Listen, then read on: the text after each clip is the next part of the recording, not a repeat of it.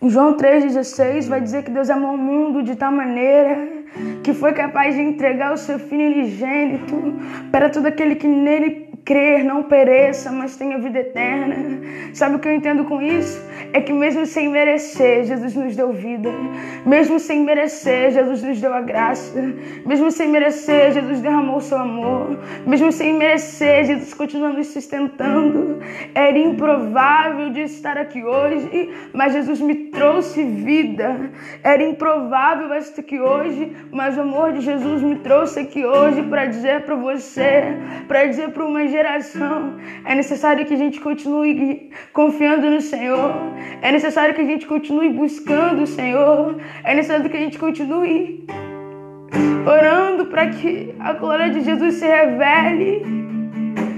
Assim como era no tempo de Cristo, quando ele ainda estava na terra. Grandes coisas aconteciam. Eu oro para que a nossa geração clame ao Senhor para que elas vejam coisas grandes ainda que passemos por provações e angústias, aflições, que nós venhamos crer no Senhor, que nós venhamos depositar a nossa confiança no Senhor, que toda ansiedade do tempo de hoje, que toda aflição no tempo de hoje, que toda dúvida nos tempos de hoje, venha ser jogado por terra, que o Espírito Santo do Senhor, que a, calma, a calmaria do Espírito Santo venha se fazer presente.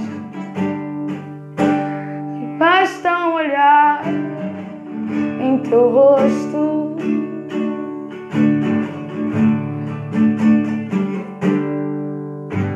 Ei, cara, era improvável de eu estar aqui hoje.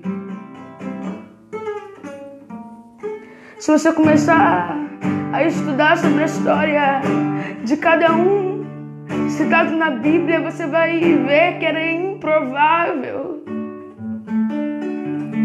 Davi, Davi era o menor da casa.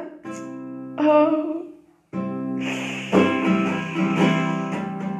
Samuel, Samuel veio de um lar desestabilizado. José foi vendido pelos teus irmãos. Moisés, Moisés foi criado por Faraó.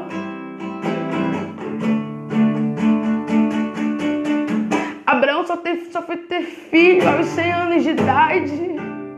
Mas desde cedo ele tinha uma promessa de Cristo sobre ele, de que ele seria pai de multidões. Sabe o que eu quero dizer com isso, cara? A tua realidade hoje não te define. Ei, a tua realidade hoje não diz quem você vai ser amanhã.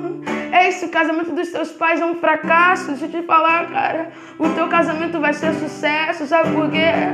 Os teus pais não depositaram a confiança deles no Senhor. Ei, os teus pais não conheceram o Senhor, mas você conhece.